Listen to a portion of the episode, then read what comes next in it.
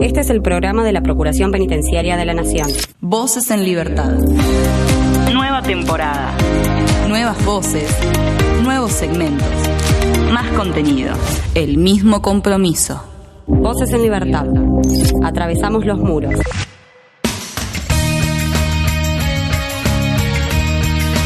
Comenzamos un nuevo episodio de Voces en Libertad del programa de la Procuración Penitenciaria de la Nación. En esta oportunidad nos vamos a Devoto porque realizaron un monitoreo en ese lugar, específicamente en el sector de cocina, y encontraron la presencia de roedores. Vamos a hablar con alguien que estuvo justamente en ese monitoreo y qué fue lo que encontraron, qué fue lo que pudieron constatar. Por otro lado, tenemos un informe al respecto de una situación que se está charlando en Colombia, que se está debatiendo al respecto de una posible solución a la sobrepoblación de las cárceles. Tiene que ver con que los privados de libertad salgan de la penitenciaría a cumplir horas de trabajo y después vuelvan una vez más a sus celdas. Y por último, volvemos a Devoto, en este caso para charlar del el programa Probemos Hablando y un taller de guion que se está realizando, que viene realizándose hace varios meses y que continuará todo este año. Lo charlaremos en un rato nada más. Está Tomás Rodríguez Ortega en la edición, está el equipo de relaciones institucionales con colaboración de prensa en la producción. Mi nombre es Damián Fernández y esto es Voces en Libertad. Bienvenidos. Denuncia SAL 0800 333 9736. Hace valer tus derechos.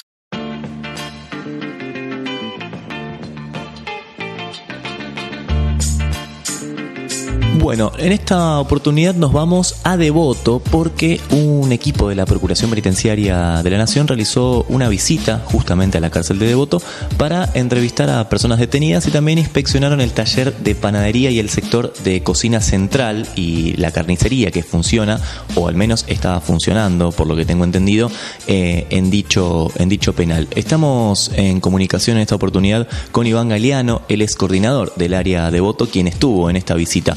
Iván, ¿cómo estás? Damián te saluda. Hola, buen día Damián, ¿cómo te va? ¿Todo bien? Bien, todo bien, por suerte. Bueno, me alegro. Eh, bueno, Iván, empecemos eh, por el principio, si te parece. Eh, ¿Qué día realizaron esta, esta visita y cuál fue el motivo, digamos, de esta, de esta inspección, de este monitoreo? Bien, nosotros eh, fuimos a inspeccionar eh, los sectores el miércoles 8 de febrero a raíz de varias quejas de detenidos respecto del pan y el estado de los alimentos, eh, incluso de las condiciones de trabajo de la panadería, con lo cual nos decían que bueno que había roedores, distintos insectos, entonces a raíz de eso fuimos a monitorear, a hacer una inspección ocular. No es la primera vez que, escuchamos estas quejas y no es la primera vez que hacemos inspecciones oculares, ¿no? Regularmente lo hacemos. Eh, y en base a eso pedimos o hacemos intervenciones como pedidos de informes sobre la desratización o, desinfección de los lugares, eh, cada cuánto limpian, quiénes son los encargados de la limpieza. Y en esta oportunidad nos encontramos eh, en, la panadería que, bueno, no funcionaba se había averiado una de las máquinas, entonces importaban el pan de Seiza, del complejo de Seiza. ¿sí? Eh, esto ya se regularizó, pero bueno, al momento de la inspección no había trabajadores, ¿sí? ya que no estaba operativo el sector, pero sí vimos que las condiciones no son, las condiciones de higiene no son buenas. Eh, vimos eh, desperdicios de materia fecal de roedores, tomamos fotografía. La idea siempre es hablar con los detenidos o en todo caso identificar quién trabaja ahí y después entrevistarlo personalmente eh, en, en, su pabellón, ¿sí? porque, digamos, la procuración tiene una premisa de que siempre es entrevistar al detenido lejos del penitenciario, ¿sí? Para no comprometerlo y demás. Así que en este caso no tuvimos oportunidad de entrevistar a los detenidos, pero sí ver que las condiciones no son buenas. Claro. Eh, quizás en Devoto están acostumbrados a que, digamos, las condiciones son esas, pero uno que, no quiere acostumbrarse a eso ve que los pisos están mal, eh, la higiene no está buena. Eh, los penitenciarios argumentaban de que bajaron a, un 50% de la cantidad de roedores porque sellaron las ventanas con mallas. Eh, pero igual, eso no alcanza. No, no, claro, que baje la cantidad de roedores, aunque sea un, a un 10%, no importa, la idea es que no haya directamente, o sea, básicamente. Tal cual, eh, había lugares donde había, te decía, materia fecal de ratas, que no es una, no es que había una, digamos. Había varias, nosotros le tomamos una fotografía eh, y se ve que eh, o estaba varios días sin limpieza o, la rata, o hay muchas, eh, lo cual es un peligro no solo para la población penitenciaria, eh, para la población penal, sino para los penitenciarios también. Claro. así que bueno, la idea es tratar de, de intervenir en ese tema para que, bueno, lo limpien, tomen todos arbitren los medios necesarios para que eso cambie totalmente. No puede ser que sea así. Eh, bueno, seguido de eso fuimos a, a la carnicería y al sector de cocina central, que había sido desmontado, desmantelado durante la pandemia y ahora se volvió a instalar. Bueno, allí cocinan y elaboran alimentos para el Centro Universitario de Devoto. Seguramente se va a ir ampliando para otros sectores también. Eh, y fuimos a la carnicería también y, no, no, está en sí y ahí, y ahí, todo bien digamos eh, las condiciones eran aptas. No las condiciones no son aptas en ningún lugar de, voto son aptas. O sea eh, está mejor que por ahí otras épocas pero ahí para un sector de comida no es apto.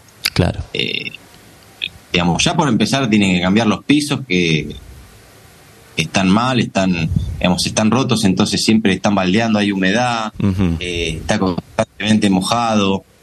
Los pisos los tienen que cambiar, bueno, ellos eh, están acostumbrados a que va a ser así, y nosotros no queremos que sea así. Tienen que haber pisos sanos, las paredes también, las ventanas también.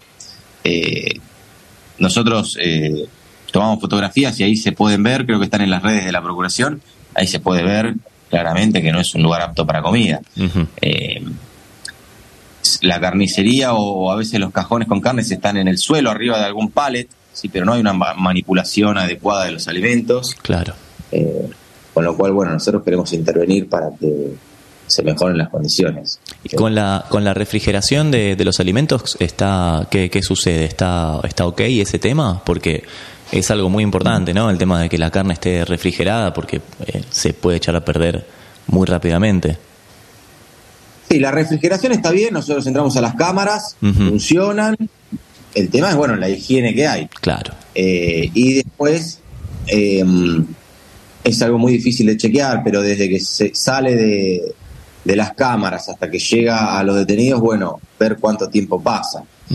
Eh, en general no se queman de que, perdón, no se quejan de que está mal eh, por tema de refrigeración, sino que la comida es mala. O le dan Em, pedazos de carne que tienen mucha grasa, o sea, viene más por ahí el reclamo que por una cuestión de refrigeración.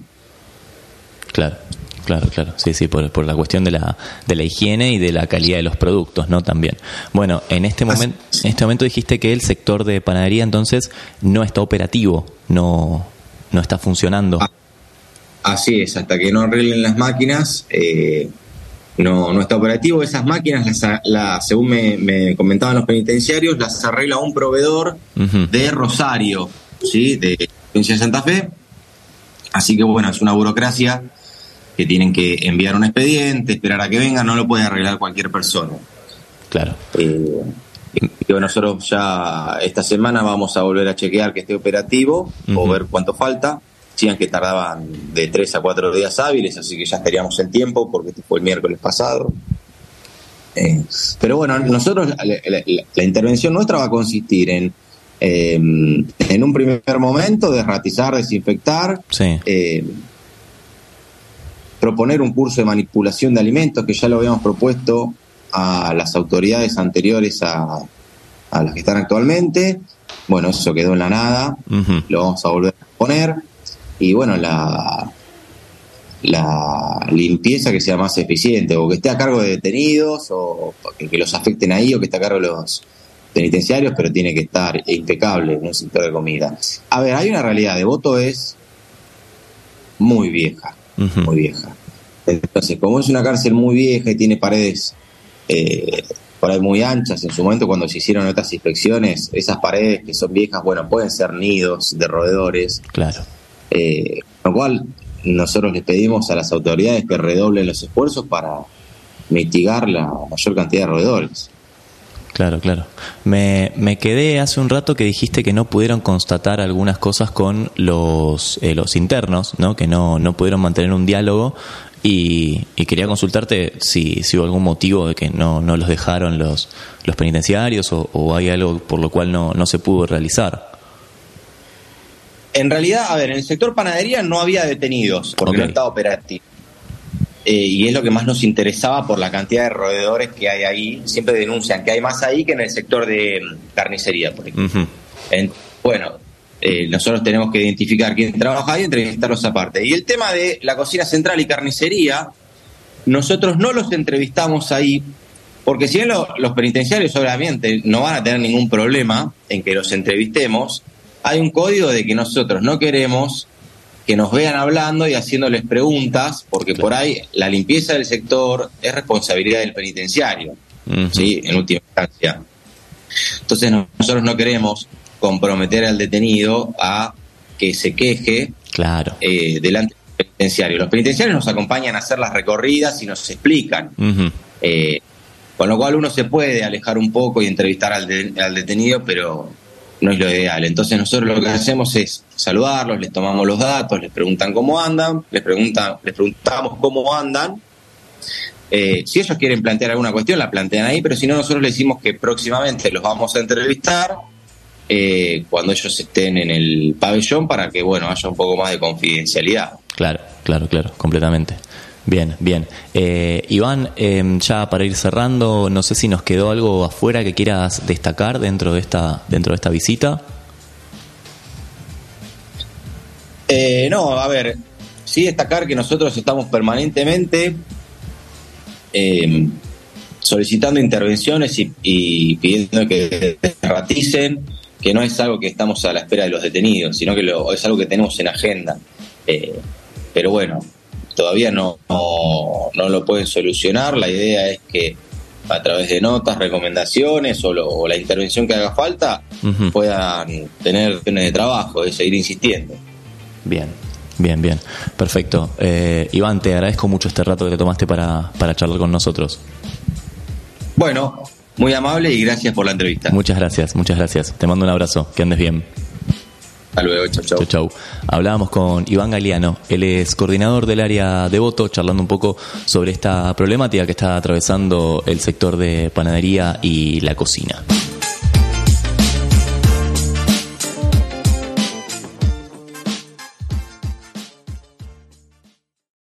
Denuncia SAL 0800 333 9736. Hace valer tus derechos.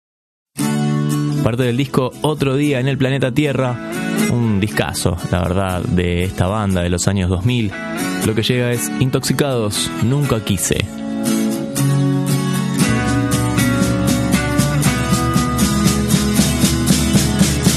Nunca quise tanto a nadie como vos, por eso es que empiezo a dudar. Si seremos hermanos que nos separaron y nosotros sin sabernos nos volvimos a juntar.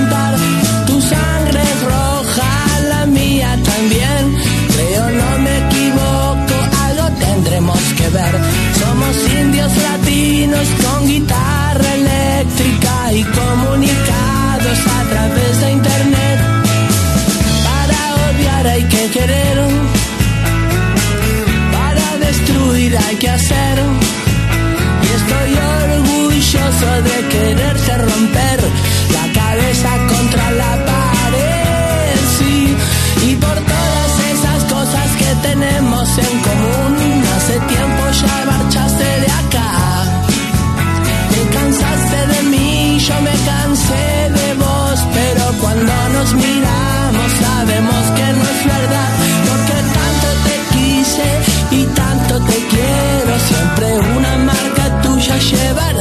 corazón.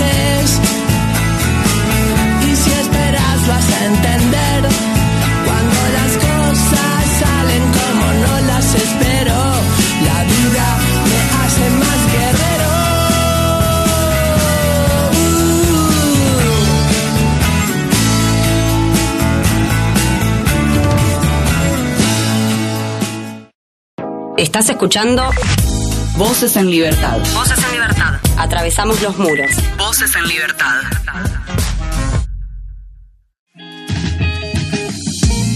Bueno, vamos a hablar de algo que no tiene que ver con nuestro país, con Argentina, sino lo que está pasando en Colombia, porque el Ministerio de Justicia propone que los privados de libertad trabajen fuera de las cárceles en el día y regresen en la noche. Con esta medida se busca que los reclusos tengan la posibilidad de sustituir el tiempo en prisión por la prestación de servicios de utilidad pública. En poder de varios congresistas, exfiscales, penalistas, rectores de universidades y profesores de derecho penal está el borrador para comentarios de la reforma al Código Penal, Penitenciario y Carcelario que presentará el Ministerio de Justicia ante el Congreso en febrero con un objetivo humanizar las penas y su ejecución, fortalecer un enfoque restaurativo. La idea es reducir el hacinamiento en las cárceles, mejorar la situación en materia de derechos humanos para los detenidos y que cada condena desde lo penal cumpla con una función restaurativa. Hay que recordar y hay que hacer hincapié, por supuesto, que como en la Argentina, los privados de libertad están en situación de hacinamiento. Las condiciones de vida dentro de las instalaciones obviamente no son las mejores. Así que el ministro Néstor Osuna está preparando un proyecto de ley que modifique la forma en que se cumplen las penas en prisión. Los medios de Colombia trataron este tema y esto es lo que dijeron. Es un proceso que una vez se apruebe en el Congreso va a tomar tiempo. Primero porque el Ministerio de Educación y el Ministerio de Trabajo tienen que ingresar al sistema penitenciario a generar eh, programas más robustos eh, de estudio, pero también de trabajo a los que puedan acceder los condenados, eh, para que así progresivamente, de acuerdo a su comportamiento, no solamente puedan obtener una rebaja de su condena, sino también obtener progresivamente la libertad condicional, en un principio por 72 horas, después los fines de semana, hasta llegar a ese punto que es trabajar en el día y regresar en la noche al centro penitenciario. Posteriormente van a también poder acceder eh, a hacer eh, trabajos sociales eh, dependiendo de su condena. Y ya la última fase es, de acuerdo a la evaluación que haga el gobierno, obtener la libertad condicional. Hay que recordar y hay que hacer hincapié que en Colombia hay 195 mil presos y viven en una situación en la cual es complicado que desarrollen su día a día. La idea es reducir el hacinamiento en las cárceles, mejorar la situación en materia de derechos humanos para los detenidos y que cada condena desde lo penal cumpla con una función restaurativa. No es para todo el mundo esta, esta cuestión, este beneficio que quieren darle a los privados de libertad. Las personas que estén pagando condena por ciertos delitos cometidos no entrarían dentro de este beneficio. Para cumplir este propósito, el borrador plantea que al sistema penitenciario ingresen el Ministerio de Educación, el Ministerio de Trabajo y el SENA, quienes tienen la misión de crear programas educativos y de trabajo que les otorgue beneficios a los detenidos como la disminución de las condenas y aprendan nuevos hábitos para el momento de cumplir su pena. Además, quienes muestren buen comportamiento y cumplan con estos programas podrán obtener su libertad de manera progresiva. Primero con permisos de 72 horas cuando el recluso cumple el 25% de su pena. Para las mujeres con hijos menores de edad podrán llegar a permisos de 72 horas una vez cumplido el 15% de la pena. La segunda fase será el permiso para salir los fines de semana para compartir con sus familias cuando cumplan el 40% de la pena. La tercera fase es el beneficio de la libertad preparatoria, es decir, que puedan salir a trabajar en el día y regresar en la noche a la cárcel. El beneficio se otorgará cuando el condenado cumpla el 50% de la pena y para quienes hayan cometido delitos más graves, cuando hayan completado el 60%.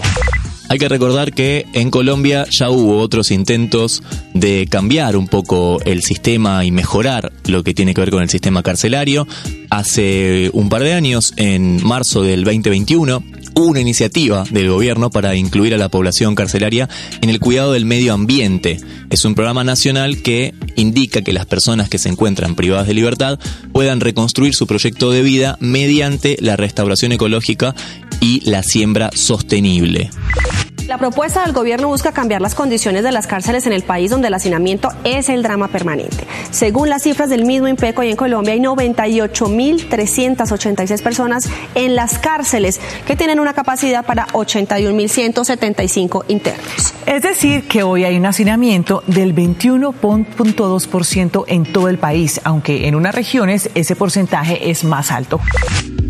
Al respecto de este tema salimos a buscar una palabra autorizada dentro de la Procuración Penitenciaria de la Nación y nos comunicamos con la licenciada Laura Macarrone. Ella es asesora dentro de la Procuración Penitenciaria de la Nación y le consultamos sobre su opinión al respecto de esta nota y de esta noticia. Esto fue lo que nos dijo. Cuando se tratan de este tipo de medidas, no se trata de sustituir o eliminar la pena, el castigo, la pena de prisión, sino de pensar en este, medidas alternativas a la cárcel. En el caso de las personas que salen a trabajar y vuelven a la cárcel, esa sigue siendo una pena de prisión, digamos, se cumple o la ejecución es este, de otra manera, en otro contexto, y responde evidentemente más a una idea de la, de la teoría de la resocialización, aunque nosotros eh, muchas veces en la Procuración escribimos que esa teoría de la resocialización tiene una, una serie de problemas en la práctica, tiene una serie de incongruencias prácticas y en algunas normativas, de todas maneras seguimos sosteniendo que esa es la única eh, línea eh, teórica que nos posibilita este, reafirmar eh, las garantías a los derechos humanos la idea de la la pena como la como resocialización. Entonces es necesario reforzar esa idea para que no se cuelen estas eh, propuestas, digamos, más de corte este, punitivistas. ¿Qué es lo que ha pasado en Argentina en los últimos 20 años? Y por supuesto, esto nos dispara una pregunta inevitable y es ¿qué pasaría en la Argentina si se toma esta misma determinación?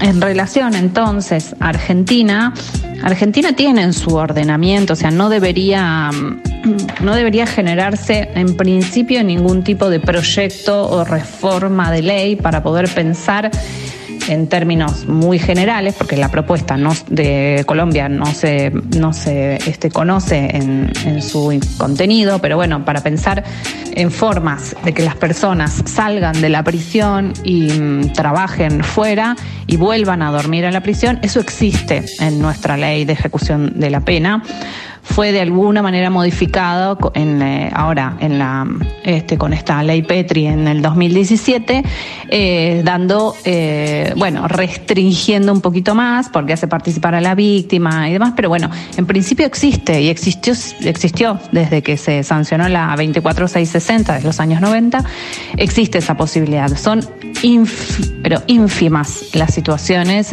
de, se llaman este, prisión discontinua, este, o semilibertad, eh, son muy poquitas, deben ser, no sé, hoy en día posiblemente sea una o dos eh, prisiones así discontinuas eh, en todo el servicio penitenciario federal, sobre, no sé cuántos son los presos hoy en día, pero supongamos sobre 11.000 o sobre 10.000, una o dos personas este, logran tener esa posibilidad. Está en nuestro ordenamiento evidentemente los pedidos de esas prisiones posiblemente sean más de lo que se conceden, este, pero los juzgados eh, no, no, lo, no llegan a, generar ese tipo de posibilidades. Entonces, no, no deberíamos en principio modificar nada de nuestro ordenamiento.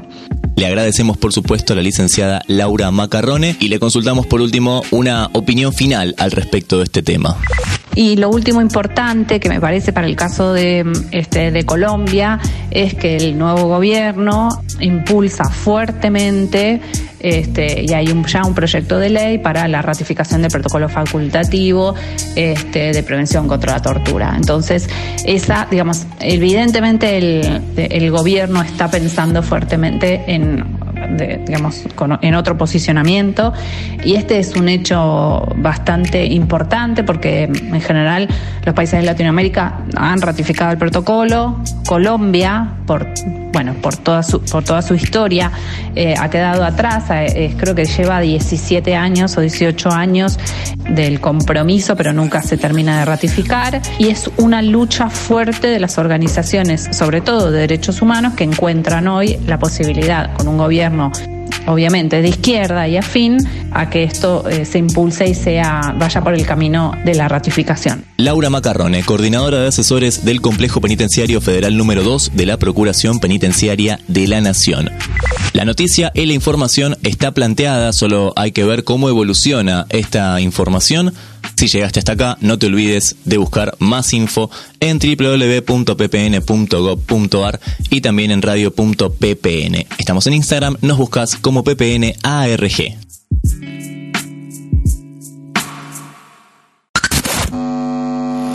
Síntesis de la semana. Noticias en un minuto. En el penal de Chimbas se vienen 250 nuevas celdas con un diseño único. El penal de Chimbas está en la última fase de construcción de 250 celdas que se prevé inaugurar a principios de abril. Se trata de un nuevo edificio diseñado con un sistema totalmente innovador en San Juan. Más de 340 estudiantes se sumaron a carreras universitarias en cárceles bonaerenses. Los cursos se desarrollan durante febrero y los primeros días de marzo y están a cargo de la Universidad Nacional de La Plata y la Universidad Nacional del Centro, la UNICEN, a través de la Facultad de Ciencias Sociales, dicta el curso introductorio en las clases presenciales y virtuales. Internos de la Unidad 11 participaron en un taller de riego por goteo. El objetivo es que sean las propias personas privadas de libertad quienes diseñen e instalen el sistema en la huerta agroecológica que funciona en el penal ubicado en Cacheuta. Construyendo un proyecto ocupacional. En el marco de las actividades de reinserción social y laboral, se llevó a cabo en la Unidad 23 en curso Entrevista Laboral, CB, construyendo un proyecto ocupacional y articulación por penitenciaria, junto al Patronato de Deliberados.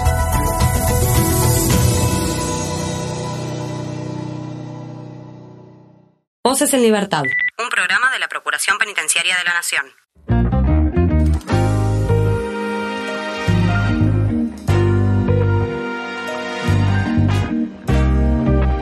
Bueno, tenemos la oportunidad de ir una vez más a Devoto porque en este caso vamos a charlar, valga la redundancia, del programa Probemos Hablando.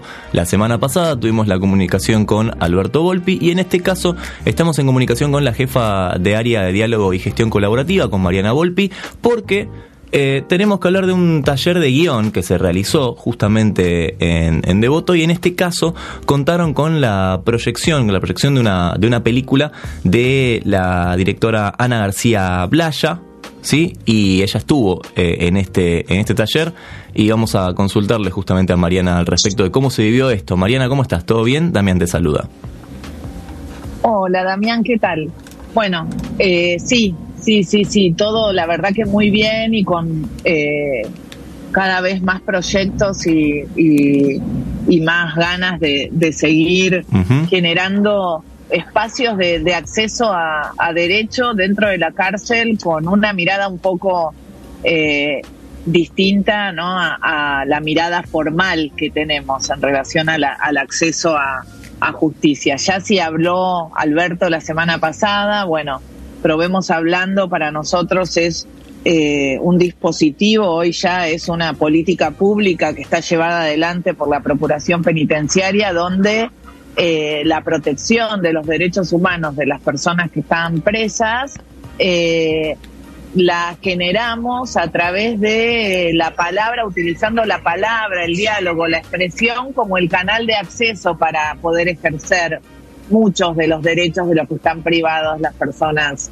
eh, presas. Bien. Y bueno, desde esa mirada, desde esa concepción, eh, y esto fue también como a solicitud de un muchacho que estaba detenido en Ezeiza el año pasado y que fue trasladado a Devoto. En Ezeiza él participaba, Santiago, de Probemos Hablando, y Santiago le comentó a Alberto que estaba escribiendo un guion y que como que no sabía cómo, cómo hacerlo, ya después como más profesional, ¿no? Eh, con Alberto nos pusimos en contacto con Ana García Blaya, que es una genia y un amor de persona, y bueno, Anita, eh, ella tiene, es una directora que en este momento eh, su última película, La Uruguaya, que fue producida eh, por Editorial Orsay. Eh, es la, la, película es la adaptación de la novela La Uruguaya. Uh -huh. Y bueno, está teniendo premios por todos lados. Acaba de ganar justamente en el Festival de Punta del Este, antes en Miami, en el Festival de Cine de Mar del Plata. Sí. Y bueno, Anita, cuando le propusimos eh, a ver si ella no quería dar un taller de guion, se reenganchó y te corrijo en esto, no terminó el taller de guion. El taller de guion sigue, no Sí. lo- va a seguir todo este año. Bien. Eh, todo por iniciativa de Santiago, que fue como trasladado a Devoto. Empezamos a, a conversar con las autoridades y estamos yendo todos los lunes, dos horas y media por la tarde, a hacer el taller de guion. Te cuento que nosotros los... los eh, las, las integrantes de Marcos de Paz, con Rocío Mateos y, y con eh, Maya Greenspoon, estamos también aprendiendo. Eh, tomamos el curso de guion con los detenidos y Ana nos está enseñando ya hace cinco meses a escribir un guion. Eh, el guion de Santiago ya está terminado y estamos en conversaciones con la Dirección Nacional de Derechos de Autor para eh, generar las condiciones para que lo pueda registrar. Qué su bueno. guion. Qué Así bueno. que bueno, estamos súper entusiasmados con este proyecto, que, o sea que esta, este taller que ya no, ya es una realidad. Y eh, para terminar, eh, eh, para empezar este año, se nos ocurrió eh, proyectar para de- debatir con los detenidos la película Argentina 1985. Ujú. Eh, fue increíble ver con los integrantes del taller, con los detenidos, eh, la película. Muchos no sabían que había que habíamos eh, tenido que vivir, que habíamos vivido en Argentina y atravesado una dictadura militar. Eh, fue como eh, muy impactante conversar con pibes presos en relación a la democracia y los 40 años de democracia. Entonces, para nosotros este taller que está dentro de, de las diferentes eh, intervenciones de Probemos Hablando, resulta muy... eh, empoderar es una palabra que no, no me gusta usar generalmente, pero no encuentro otra, como que nos fortalece a todos el intercambio eh, a través del arte eh, y la posibilidad de expresión, porque terminamos también siempre conversando de las situaciones que se viven dentro de la cárcel y buscando alternativas a, a no res- resolver con violencia Claro. cualquier diferencia entre los detenidos. Claro, y qué importante es esto para destacar también, ¿no? Que, que mencionabas hace un ratito, de Santiago se acerca a, a ustedes y les plantea una inquietud y a través de esa inquietud termina desarrollándose un taller que ya lleva varios meses, que continúa, en el cual ustedes también están aprendiendo. Me parece que, que es para, para destacar ese, eso que, que no tiene que pasar así, así desapercibido, porque realmente eh, es, es importante la, la presencia dentro de, de las cárceles que, que pueden lograr y yo estoy, estoy realmente sorprendido con, con, esta, con esta cuestión porque parte de algo muy chiquito. Muy chiquito. En realidad, ¿sabés de dónde parte? De la voz de un detenido, de escucharlo. De ahí parte. De hacer visible eh, el deseo, la necesidad, el pedido de una persona que está presa. Escucharlos, aparte, más allá de que hacia nosotros lleguen lógicamente por nuestra función no institucional sobre nuestro mandato constitucional en relación a prevenir la violencia y malos tratos que dentro de este contexto y dentro de Probemos Hablando se genere un pedido para poder realizar algo que tiene que ver con la creatividad, con, con la humanidad, con la cultura. O sea, para mí es eh, nada, es una oportunidad que yo no, no, te digo que espero los lunes como si fuese, no sé, me, estoy eh, como renovada, viste que uno también ya son muchos años que venimos trabajando, yendo a la cárcel y lógicamente a veces uno termina como se cansa o siente cierta burocracia en lo cotidiano y de repente eh, es como cada sentir que algo nuevo va a suceder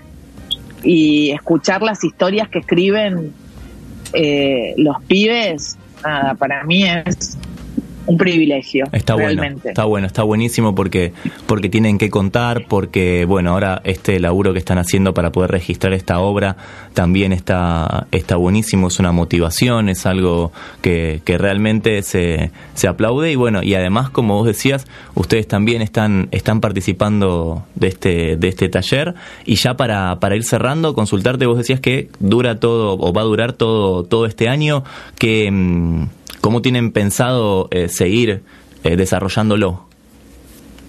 Bueno, eh, vamos mechando, ver películas y bueno, están, Ana nos enseña, estamos, cada uno está escribiendo su historia.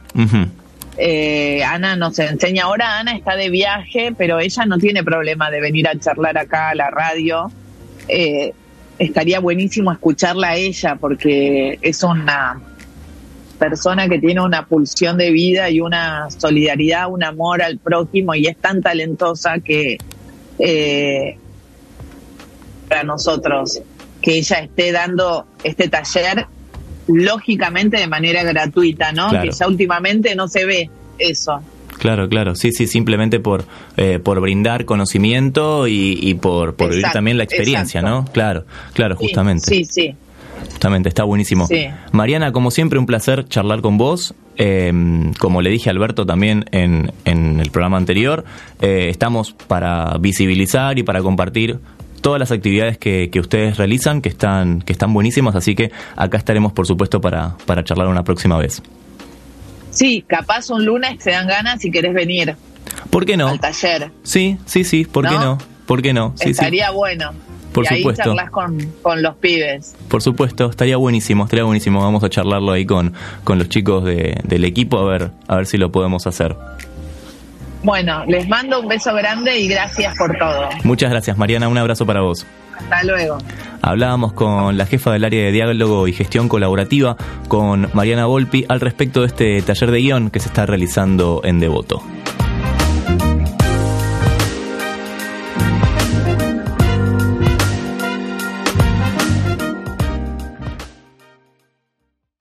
Volvé a escuchar este u otro programa a través de la web oficial radio.ppn.gov.ar.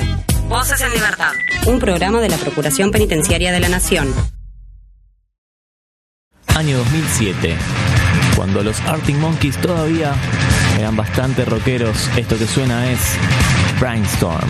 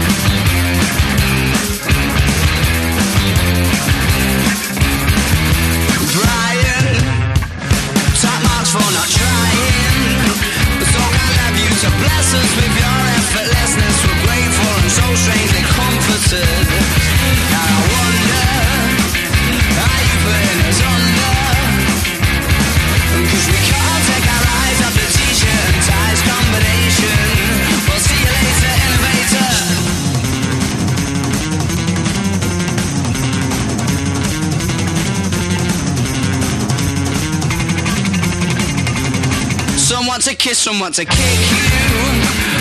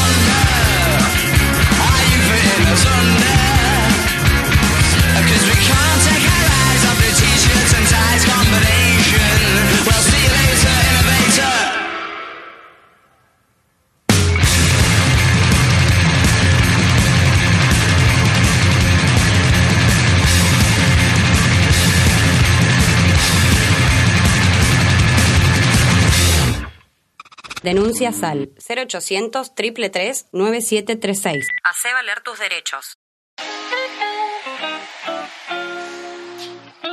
Y nos vamos, ya sabes que puedes encontrar más información en ppn.gov.ar y en radio.ppn.gov.ar. Como siempre estuvo Tomás Rodríguez Ortega en la edición, estuvo el equipo de Relaciones Institucionales con colaboración de prensa en la producción. Mi nombre es Damián Fernández y nos encontramos en el próximo Voces en Libertad. Chau.